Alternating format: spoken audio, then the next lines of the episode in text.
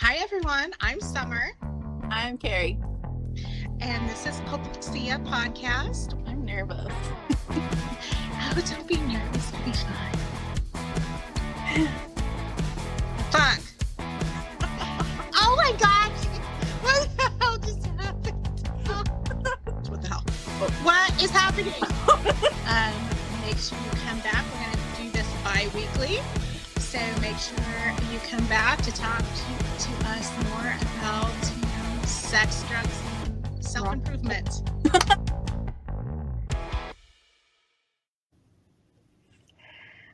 Welcome back, y'all. Uh, today we're joined by Molly Murphy Tyndall, um, who I will forever be indebted to for uh, giving me the terms decentralized cult um, so today we're going to be talking about our experiences growing up in evangelicalism and our deconstruction of our faith and and all of those fun things. Today we pick up where we left off. This is part three in our three part series about um, escaping evangelicalism. Um, we pick up where we left off in the middle of our purity culture conversation um, with broaching the topic of compulsory monogamy. Um, if you haven't heard the first two parts of this, I do encourage you to go back and start there so that you can hear the entirety of the conversation. I know it's long, but it's worth it unless you are my family. And again, I will reiterate my boundary of this series is not for you. Um, I, because there are some things that will likely be upsetting, and there's no reason to create potential conflict when it's unnecessary. Um, but please um, for the rest of our audience, feel free to send us any questions you may have. We may elaborate in, you know, later episodes, um, but we're always happy to talk about our experiences and how we're learning and growing from them. So, how hard was it for you guys to let go of the mandate of monogamy? Extremely extremely hard. Really? Times, uh, it's hard to go from like your whole life being like, I have to have my person, and this is gonna be my person. They're gonna be my best friend, and we're gonna do everything together, and it's gonna be happy, wonderful, and magical. To realizing that I can't be that for somebody else. I cannot be everything for somebody. And I didn't want to be because it's not a healthy dynamic. exhausting. That's what it took for me was actually learning what healthy relationships look like and recognize and I had like a light bulb moment and I was like, oh, so like you can't like that's not a healthy relationship and you can't force it into being a healthy relationship.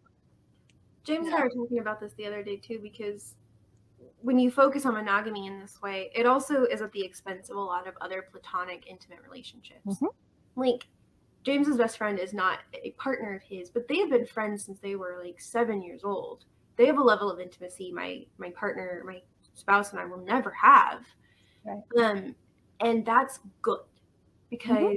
I, like you said, it's too much pressure. I can't do all of that, and it took a lot of conversations for a few years of James and I like thinking about the be all end all and me, like I think it helped in that case to not have any prior experiences with anybody because I wasn't always looking for the one person. There just was this one person and then all of a sudden the illusion fell and I couldn't be everything to this person because that was just way too much and I was pushing him to make friends because I'm like I can't do this for you all the time. Like you're an extrovert but you require way too much of me. You need more people. So when we actually had the conversation about polyamory last year, we'd already been in a spot where we realized how both of us had had so few options and experiences. We couldn't successfully be everything for each other. And that in order to have a good relationship, we needed to broaden our balance and not just be everything. And it's made everything a lot better. It doesn't mean it's mm-hmm. not hard sometimes. It doesn't mean that polyamory and ethical non monogamy aren't difficult at times, but our life is much more rewarding now. So, were you guys taught that God makes you makes the one for you, and you have to, you know, God will give you that one person. And it's That's a common. out in your town at your church. Where else? Nowhere else. I think that would have been considered like way too much like folklore. Like there wasn't scriptural Okay. for that, so no, that Uh-huh. wasn't a real thing. A lot of people, some of the girls who went to college would meet their spouses through college. Um, there were Mhm. different levels of being allowed to go to schools and colleges at the at the churches that I grew up in. Um, but a lot of people also just married people from the church. Not necessarily as young as my family did. Like we ended up on the much more fundamentalist end of things, and so that kind of like that young marriage was even though my mom was like terrified of you're not financially able to have kids just yet but you need to get married but shouldn't get married but you need to get married but you shouldn't get married and like did that whole back and forth forever and you were just entirely confused by her um like james will tell you my my spouse um the one girl that he had a crush on decided that she had a, she got a boyfriend in college and wasn't interested in him and he was just like well there's no one else for me at this church therefore i will be single my whole life Wow. even though he was in college at the time. And um yeah, just really odd things. And so um yeah, there's definitely that idea that you have to like pick a spouse from that group. Or it's kind of odd if you didn't. Or like the couple groups. Like there's a couple churches that interact. So you might be able to marry from a different church, but I call it um it almost becomes a kind of incest um, because these families, these kids grew up together as like very good friends. There's often large families that have kids like the same grade levels, and I'm I'm my sister is married to my brother-in-law, James's brother, and I know a lot of other double married, which isn't anything wrong with it, but there are a lot of other double married families um, within these churches and people that kind of grew up in the same environment getting married. Um, so it feels almost incestuous. And having to call each other like brother and sister in the church doesn't help. That's a good point. My Grandma and her sister were double married to brothers.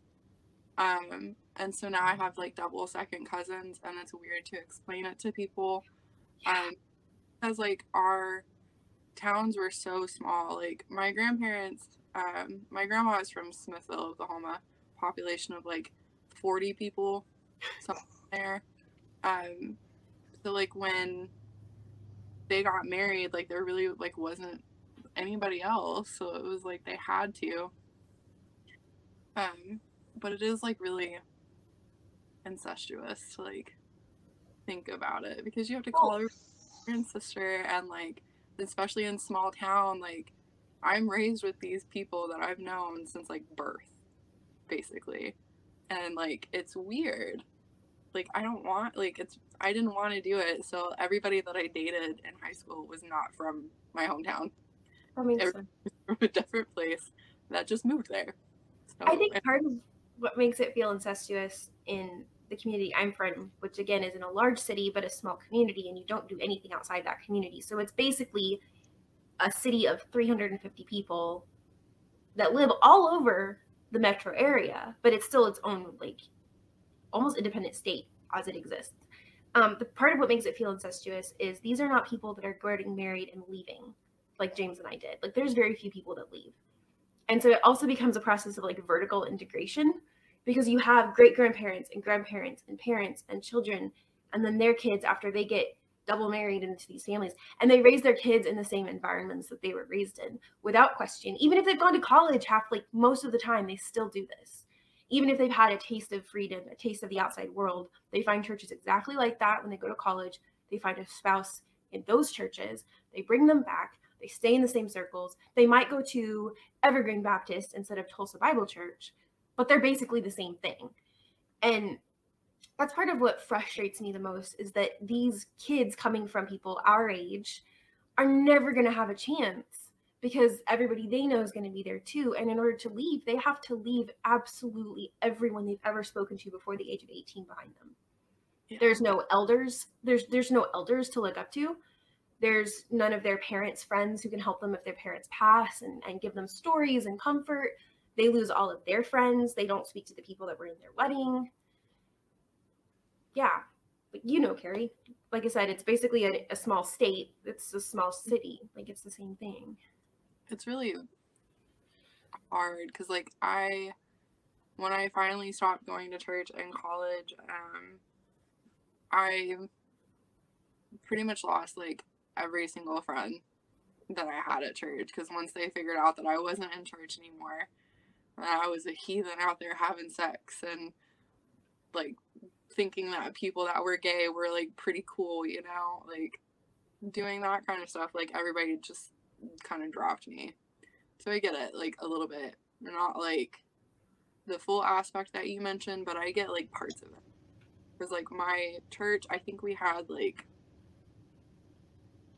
40, 50 people at my church, but there were so many churches. And we all went to like high school together and we all hung out and stuff outside of school. So it was like our whole town was like that. Yeah. Yeah. Uh, but it, it was really hard. And like, I don't really talk to anybody from my hometown anymore because after I left the church, like, I just didn't see the point in it and they didn't want anything to do with me anyway. So, like, why would I try? And it sucked because I lost so many people from my life. I think I still talk to maybe like three people from that part of my life, maybe. No, I like it. It is hard. I totally get It it. makes you feel like you lose your history because there's not anybody to hold it for you. Sometimes. Hundred percent.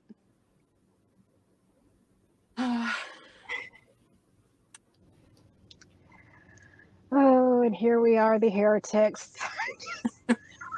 Or as Grace Baldridge slash Semler would call us, the late bloomers and prodigal girls. Yes. I'll No. take I wanna.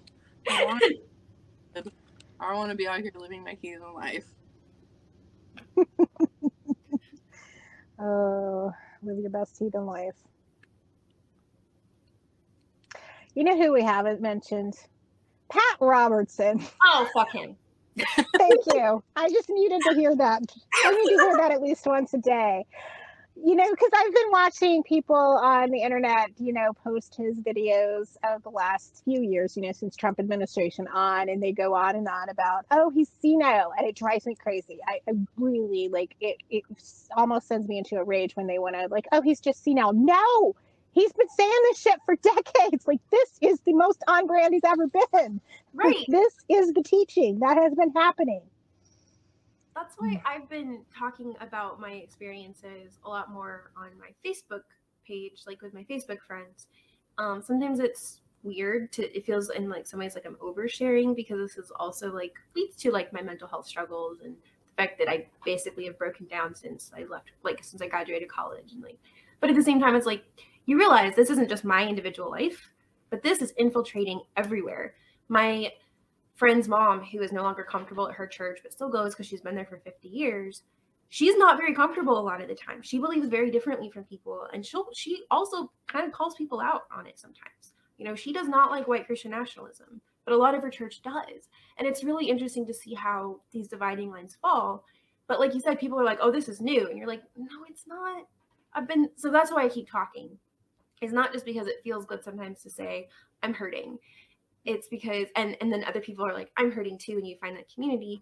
It's also because this stuff is directly impacting where we're at now with russia and ukraine and the conversations about russian christian nationalism and us christian nationalism and how a lot of us christian nationalists are calling out russia for being christian nationalists when they are themselves a white christian nationalist nation and people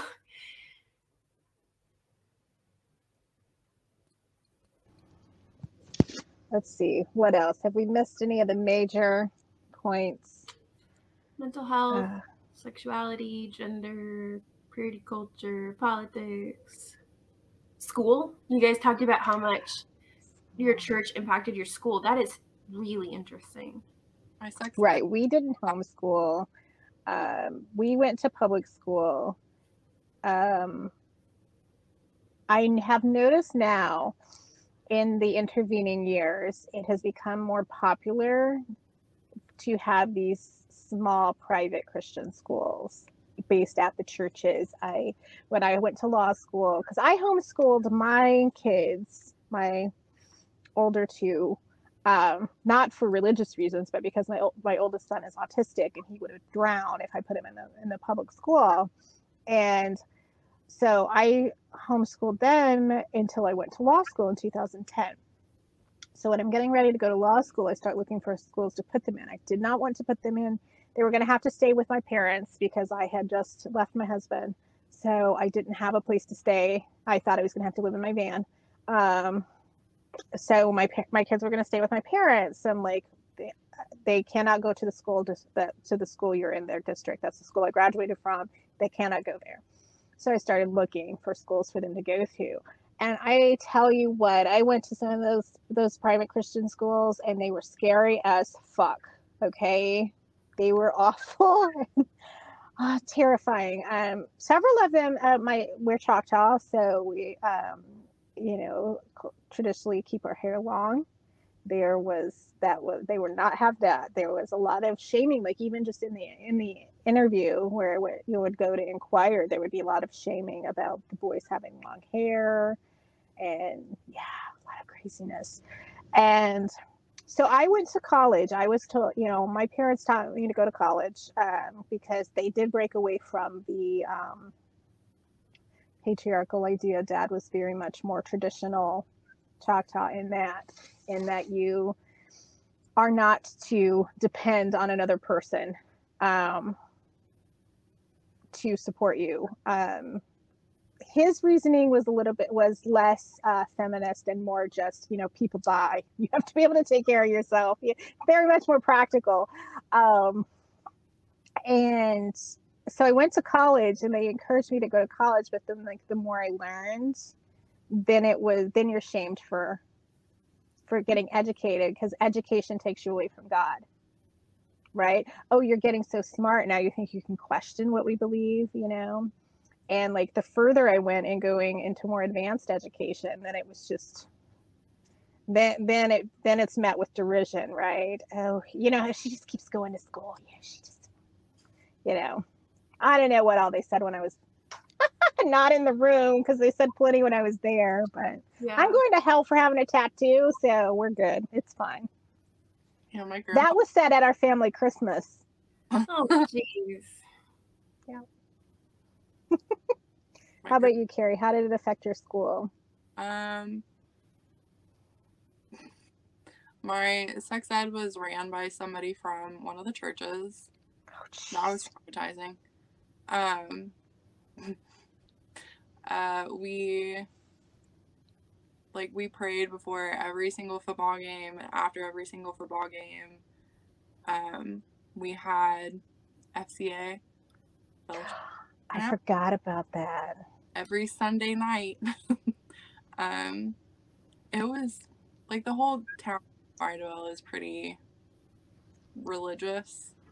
Um, so it was just part of like everyday life. Like I remember being in my youth group and we would take the bus to like Walmart or something and they would give us those little pamphlets or the ones that look like the dollar bills and tell us to go give them to people the tracts. And the tracts. Conversations with people about this. Um, it like I can't think of a way that it didn't impact any part of my life at home because it was just ingrained in every single part of it. Like my um, I remember my youth pastor. I missed church a couple of times because I was sick. He and the pastor from the church came to my house to make sure that I was going to be at church as soon as I was feeling better because I had missed already. And God was upset with me that I had missed. Excuse me. I'm sick. I rem- oh my God. I totally forgot about that. I remember we had, uh, it used to be my job. We would write postcards to everybody who missed mm-hmm. church. Yep. And send it to them, which didn't occur to me at the time. Like, why are you harassing these people? They have a right to not go to church on Sunday if they want to. But it didn't occur to me at the time because it was presented to us as a way of showing that we care and letting them know we missed them. We had a fellowship program too for the, as you said, Molly, the young ladies. Yes. Church. Yes. um, the older ladies of the church, we had these little mailboxes that they made for us. And they would write letters for us like every week and leave us little gifts like encouraging us to come to church or telling us like what we did good that week. or if they noticed us doing something nice, they would leave us notes. Wow. it, it was a lot. We are watching you. They would leave us notes, like if they saw us out, like at the store or out in the community, they would leave us notes in our mailbox saying they saw us. That's freaky. That's really freaky. Yeah. That's And they like stalking I you. my grandparents. Like my grandparents are they were a big part of the community for a long time because my grandpa was a Sunday school teacher for the boys and my grandma did Sunday school teaching for the girls back in like the 90s or 80s or something. Um so they knew everybody. Um and so everybody in town at the church like learned my car and would tell my parents where I was oh my gosh. supposed to be, I would get in so much trouble. Um, so it really was just part of like my everyday life. Could not get away from it in town. So It's a since I was homeschooled, it was obviously a huge part of that. Uh, my parents decided to homeschool for religious reasons. Later, uh, I got my as a through a conversation with my mom, she confessed we didn't really care about academics. We just wanted you to be home for religious reasons. We wanted you to be a close family and love God and be in your church, and you know, th- good academics, whatever. Like this is important. So, my um my mom started homeschooling me when I was like four or five. Um, I have an adopted brother from Russia that has fetal alcohol syndrome. So they had him in the local Christian schools. Speaking of local small Christian schools, this one started in the uh, late 1970s, 1980s. Nothing to do with integration. No, no, we won't post anything about. We won't say anything about that. White flight schools. um, so. Jackson's been in this one um, through sixth grade, and then my parents brought him home. It was put my family in a lot of debt, even with scholarships and help. Um, you know, he he needed some special help um, with his education, and there's a lot I could talk about with like the problems with not having trauma informed parenting for adopted kids and uh, for kids with special needs and for their siblings as well, because even the ones that are labeled neurotypical, when you're in that kind of system where you're treated as an adult in order res- required to basically help like have everything roll off your back you have no ability to have um, emotions basically. So that's a whole conversation. But the homeschooled side like we were super into vision forum which is a patriarchal christian dominionist uh, subgroup of like the quiverful movement kind of connected to ati and iblp kind of inter- independent fundamentalist baptist kind of not just kind of this bridge of a bunch of different groups. They sold books and cds and dvds and children's toys heavily gendered all of them um, my parents got into chef which was christian home educator fellowship and its bible verse was literally like as arrows in the hand of a mighty man. So heavily quiverful a lot of ati iblp free will baptist influence in that organization. And that is how they structured a lot of their um, my mom especially structured a lot of our social interactions with co-ops um, early on through there. So it was it was constant. My mom quote quote the verse a lot when they sit down and wake up and rise up in that verse from proverbs like let it be all around them. Um so heavily gendered as far as like chores and what we did and what we were expected to do. You know i still don't think my brother knows how to clean a bathroom. Um my sister would not my sister is two years down would not really help with dinner so that was on me. So i learned all the household skills to the point where when i was 16 and james asked my dad if he could uh, court me my dad said yeah she's pretty much basically synopsis she's pretty much ready to have a family so yeah that's fine That's a lot of pressure at 16. yeah What the- i was a month from 17 but it's still a fucking lot of pressure that's a lot. She's about breeding age now. Go ahead and take her. exactly what the hell? the part of it is like I didn't know anything about anything. My mom told me about periods. I was terrified. My body changed without my knowledge. She couldn't. She didn't talk to me about a whole lot, so it changed without my consent. Even like I felt like everything in my life was unstable and betraying me about my body because, and there wasn't an ability to talk about it um, because it made her uncomfortable and because we weren't supposed to talk about it with any friends because it was supposed to be very hush hush. Because what if another girl finds out about this without her mother telling her and how, how terrible and embarrassed my mother would be about that and so you lose all these support systems except your family and it's very much like the way that emotional abusers isolate their victims it's very much how this structure operates. And I know that there's great homeschooling, and I know there's people that homeschool for great reasons, even if some of those are religious, like my friend in Kansas who homeschools her four kids. Um, but they do a lot of like questions and answers and looking at different aspects of the world. And she, anyways, that's the whole thing. But this particular method, which is very much in that 1980s, 1990s Homeschool Legal Defense Association method, uh, Michael Farris, and all that, like it's really traumatizing. It is it, it's a great way to either breed robots or to breed traumatized people um, that have to spend therapy. What about Veggie Tales? You didn't mention Veggie Tales. oh, that was. That was like one of the only bright spots I can talk about from yes. because it was the only time I ever heard God thinks you're special and He loves you very much, and not you're a you're a worm and you're going to right. hell if you don't believe, and even if you do believe, you're still a worm because you're a worm. I had never recognized that's why I liked Veggie Tales. It is. It was the positive message instead of the fire and brimstone. You're a terrible. That's it. God made you special and He loves you very much. Even oh, we're still so sweet about everything. I love Veggie Tales. I can still I can still sing most of the songs. I make jokes about it to my kids and they don't get it because they never because I didn't make them do that. And so they're like, What are you talking about? Never mind. Never mind. It's my trauma coming back. Don't worry about it. Even Sunday Fridays was like VeggieTales is like it slaps. It's like the only good thing that comes out of this environment. like, that, yeah. The hairbrush. Where is my hairbrush? I still sing that song when I'm looking for a hairbrush. We both did puppets in high school, and so they did they dubbed a lot of uh, or lip sync to a lot of VeggieTale songs. Oh. he can still do all his puppets and his voices. And I live with VeggieTales every day, basically.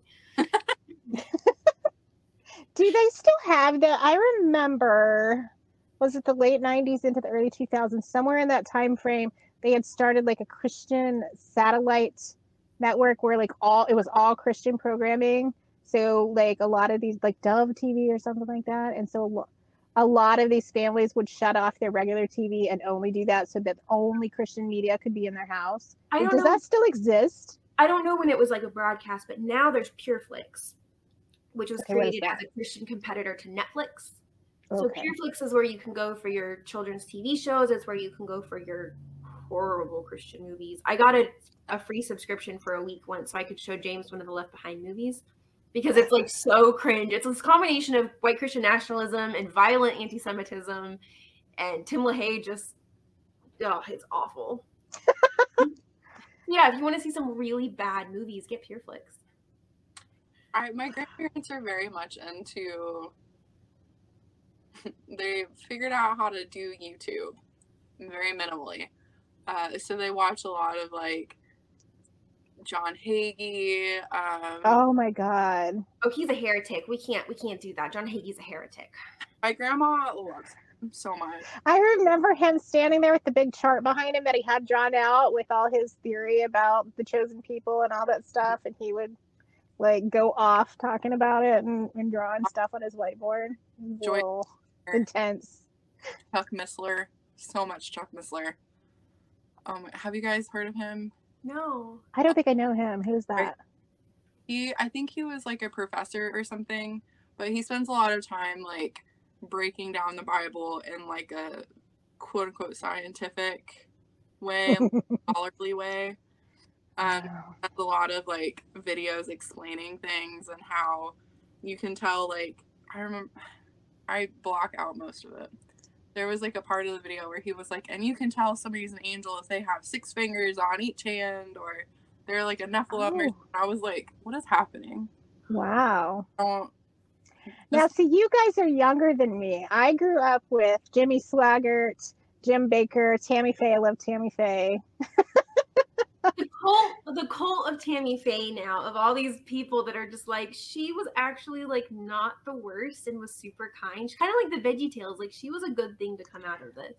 She was, and I always I liked her, and honestly, she had a big impact on my generation in deconstruction too, because I I haven't been able to find it, but there was an interview. I don't remember who it was with, which is probably why I can't find it. Um, where she said she found her basically I she found her salvation in her in makeup, right? Because she was raised very uh, you know very strict and women can't wear makeup, and so that but that was basically the only safe way for her to express herself.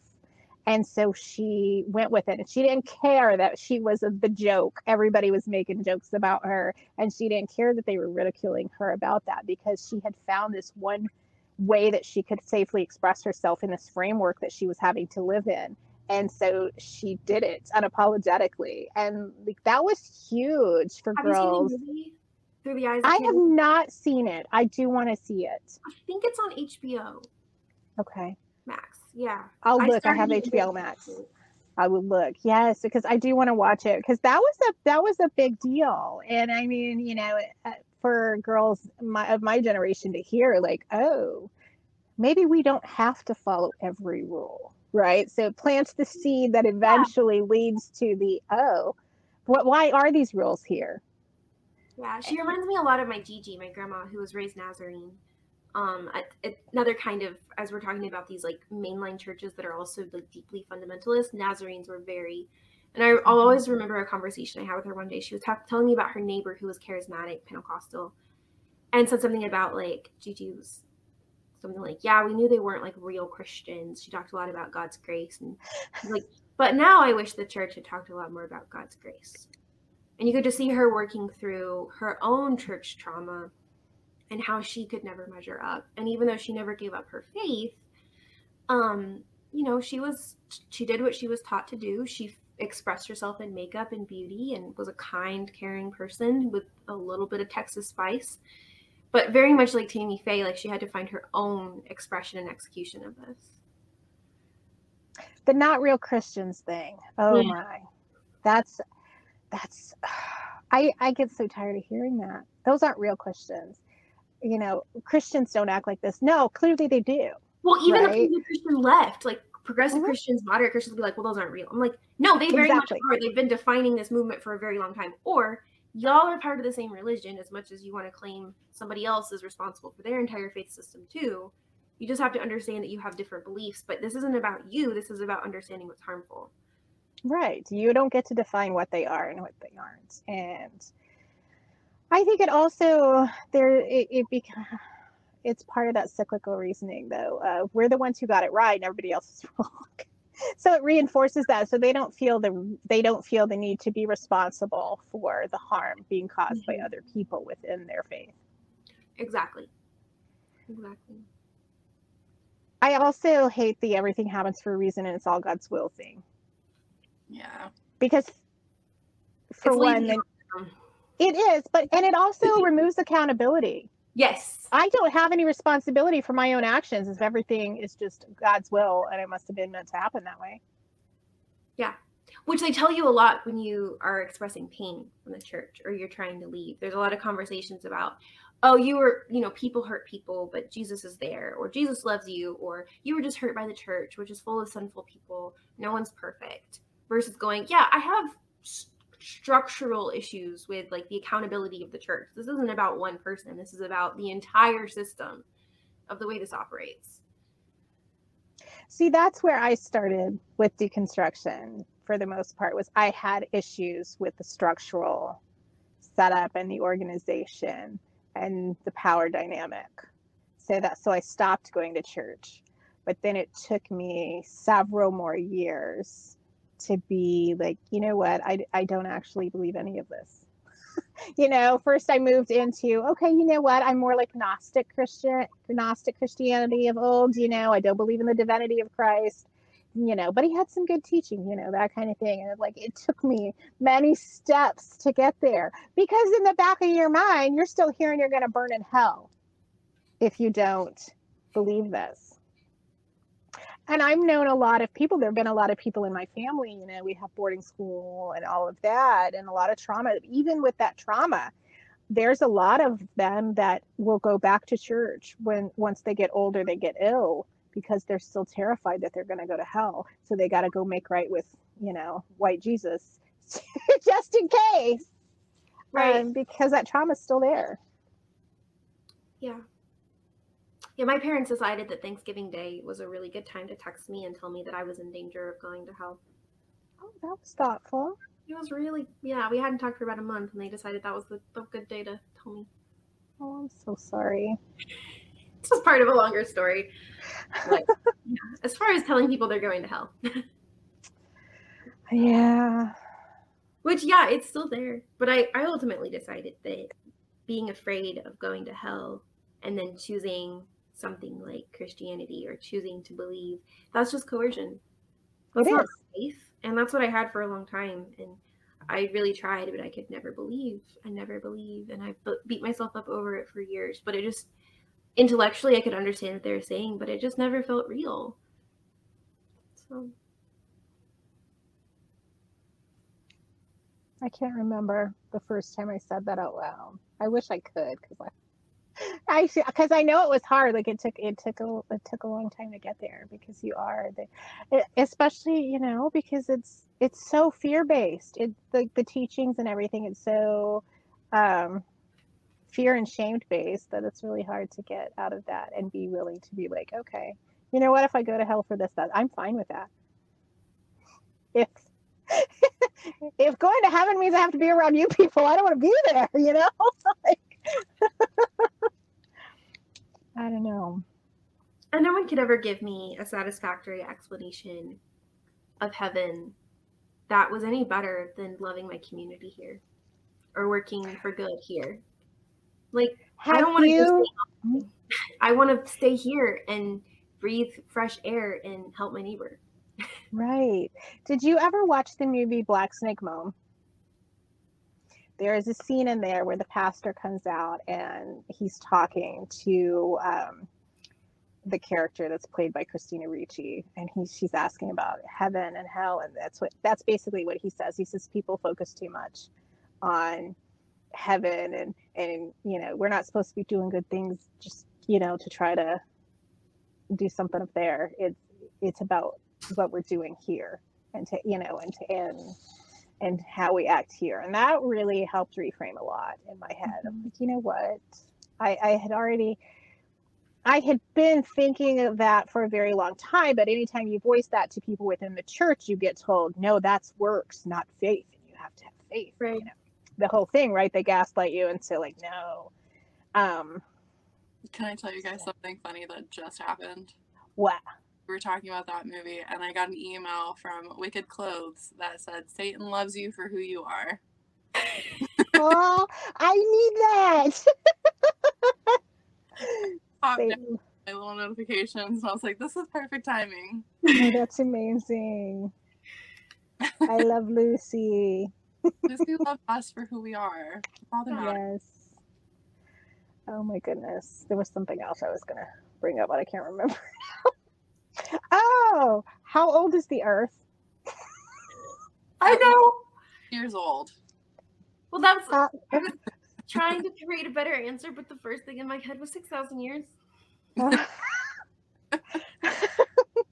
My parents still have Kent Hovind VHSs from the 1990s. oh, wow. There was an Answers in Genesis conference at Tulsa Bible Church when I was about 11. And we actually had to leave the second day of the conference with Buddy Davis early to go to our Saturday afternoon Keepers at Home girls group that was an alternative to Girl Scouts where we learned homemaking skills. Wow. So I didn't get to finish my dinosaur uh, clay structure. That makes me sad for you. Can you It would have it? been a lot better than learning how to knit and wearing dresses around a bunch of other prepubescent girls who didn't really want to be there either. You should make a dinosaur clay structure now. Yes, make your own dinosaur. oh, wow. So my uh so my dad had so most of the people around us believed, you know, the new earth thing, right? But in his head, he couldn't reason this with the evidence, right? So he's like, so the earth has to be older than actually 6,000 years. So he, in, his head, he he came up with this that so a year is as a thousand years, and a thousand years is as a day, right? You're- so it wasn't six literal days. it, it, you know, and we are just trying to figure out things that are not our business, and we're just supposed to trust God. Your dad and is I'm like, wait a second, what? your dad is what they call an old earth creationist. Right, that's where he ended up. Yeah. And but it was hilarious. It was hilarious because I was like, okay, but now you're getting away from that whole fundamentalist thing of everything being literal. So is it literal or is it not literal? And he's like, you just go mind your business. So one of my only friends in like junior high and high school, her dad was had his own ministry called Jesus Created Ministries. You can still see their website if you Google it. Okay. Based in um oh where was Terlton, Oklahoma, near Mannford. And they would every few weeks get a bus of Christian school kids, homeschool kids, churches, and they would go visit the Creation Museum. And he actually broke with Ken Ham and Answers in Genesis because they eventually hired a female scientist. And Clint did not believe that women should have any jobs or serve anybody but their husbands. And he just had to break with Answers in Genesis over this fundamental aspect of, of Bible. That makes me feel yeah. so sexism was the, the Yeah, pretty much. Yeah. The whole like Wow. daughter, uh, stay at home daughter movement, he was really part of that. Like they're still at home. and there's a lot of emotional abuse there and even some amount of like physical abuse and i just Yeah. makes me angry he makes me angry to, to remember his influence just makes me angry You know, um, I I've talked to Carrie about this before. Like, you know, we spent so much time in that and and even once I was grown, you know, I came back. I worked for the outreach for 10 years. I did the Bible I was Bible study teacher. It just started raining, so if y'all start hearing things, that's what that is. I, I'm recording it from my van. So um so we you know, we did all of this, and I feel an immense weight about the harm that was done to the community by my family. Um, matter of fact, you mentioned Harry Potter earlier. The whole, the only reason I read the Harry Potter books was because I was the Bible study teacher, and people were asking about it. Should they keep their kids from reading it? So I read the series in order to get my opinion on that. Um, but hey that's of the most people who wrote books without ever reading them true. And that's what was my thing. I was hearing them talk on christian radio about it and i was hearing this. I'm like you know what? I'm going to read this because i don't i don't know. You know because going back to you know dad always telling you don't just follow what people say. Find out for yourself. And then my aunt that i mentioned earlier vonda she she taught me to always study to prove yourself wrong. What you start with your assumption and then you study to prove yourself wrong and only if you cannot find any evidence against you can you believe your evidence is solid that supports you uh, when it came to scripture, right? So, in any event, in this whole process of this homestead I'm starting and all of this, one of the the the property that my son has ended up with living in was the building that was built for the outreach that was never finished.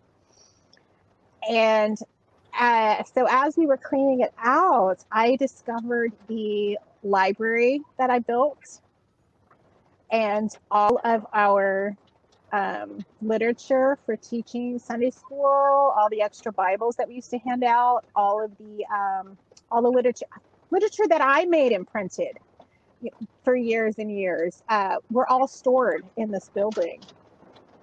So I got to systematically go through and burn every bit of it. and it was very cathartic to be able to have that like the real tangible release of, you know, letting all of that go and, you know, doing the work in my community to help heal some of that that harm that was caused. Yeah, that's a that's a big question to confront for a lot of people that have come out of this. You know, Joshua Harris is probably the most famous example to leave the faith and start his own deconstruction process, but the harm he created impacted millions of lives and not just it's not over. Like I like I had medical issues because of purity culture and his contributions to it. And a mm-hmm. lot of us do. Like the rates of vaginismus for women in evangelical communities is huge. Not to mention that a lot of those women were not straight like they were told they were, um, which is part of the contributing factor. So when Joshua Harris goes and tries to create a program to help people deconstruct and pays, it costs $250 a session, people are like, you're profiting off of the harm that you already did. This is not okay. And he took it down. And so that's very different than, you know, these small Sunday school teachers like you who are just following this tradition and path that you are already on and then eventually you get on your own. But at the same time like confronting the harm that we do is really important. It is i think a part of like deconstructing an honest way. Like i got super into politics in 2008 i was a racist teenager. I listened to rush limbaugh. I thought that mexican immigrants were here to get us all because that's what i was told. But i have to consider and remember the fact that i was a child but also I'm still responsible for how I thought and felt at the time. And I have to call myself out for attitudes that were problematic and how they contribute to who I am today. Um, and let that be a lens into um, how I love my community and the people around me and the people not around me even better. Um, because it's really hard to acknowledge that we have that capability to be so harmful. But obviously, it's different since I'm a cis white woman. A lot of my harm has been social and from parallel peer relationships but that doesn't mean it hasn't been harmful to people and it doesn't mean i haven't said things in the past um, without knowing it that have really hurt the people that i care about. Well thank you. Thank you for being here and thank you for being so open. Thank you. Um, i know it's really hard. Talking to me. I'm sorry if i like talked way too much. I still have this fear that oh, no, you're great. Okay. It was great. Thank you. We really appreciate it. Don't forget to like and subscribe to the channel. And if you want to make sure you don't miss any of the uploads, be sure to turn on those notifications so you uh, you will know as soon as those go up. Um, also, like us on social media at Hopoxia Podcast, or uh, the easiest way is to go to our website, hopoxia.com. That's H O P O K S I A.com. And the links to all the socials and all the podcast feeds are right there. And we just want to thank you all for sharing your time with us, hanging out with us, and we hope to um, spend more time with you in the future.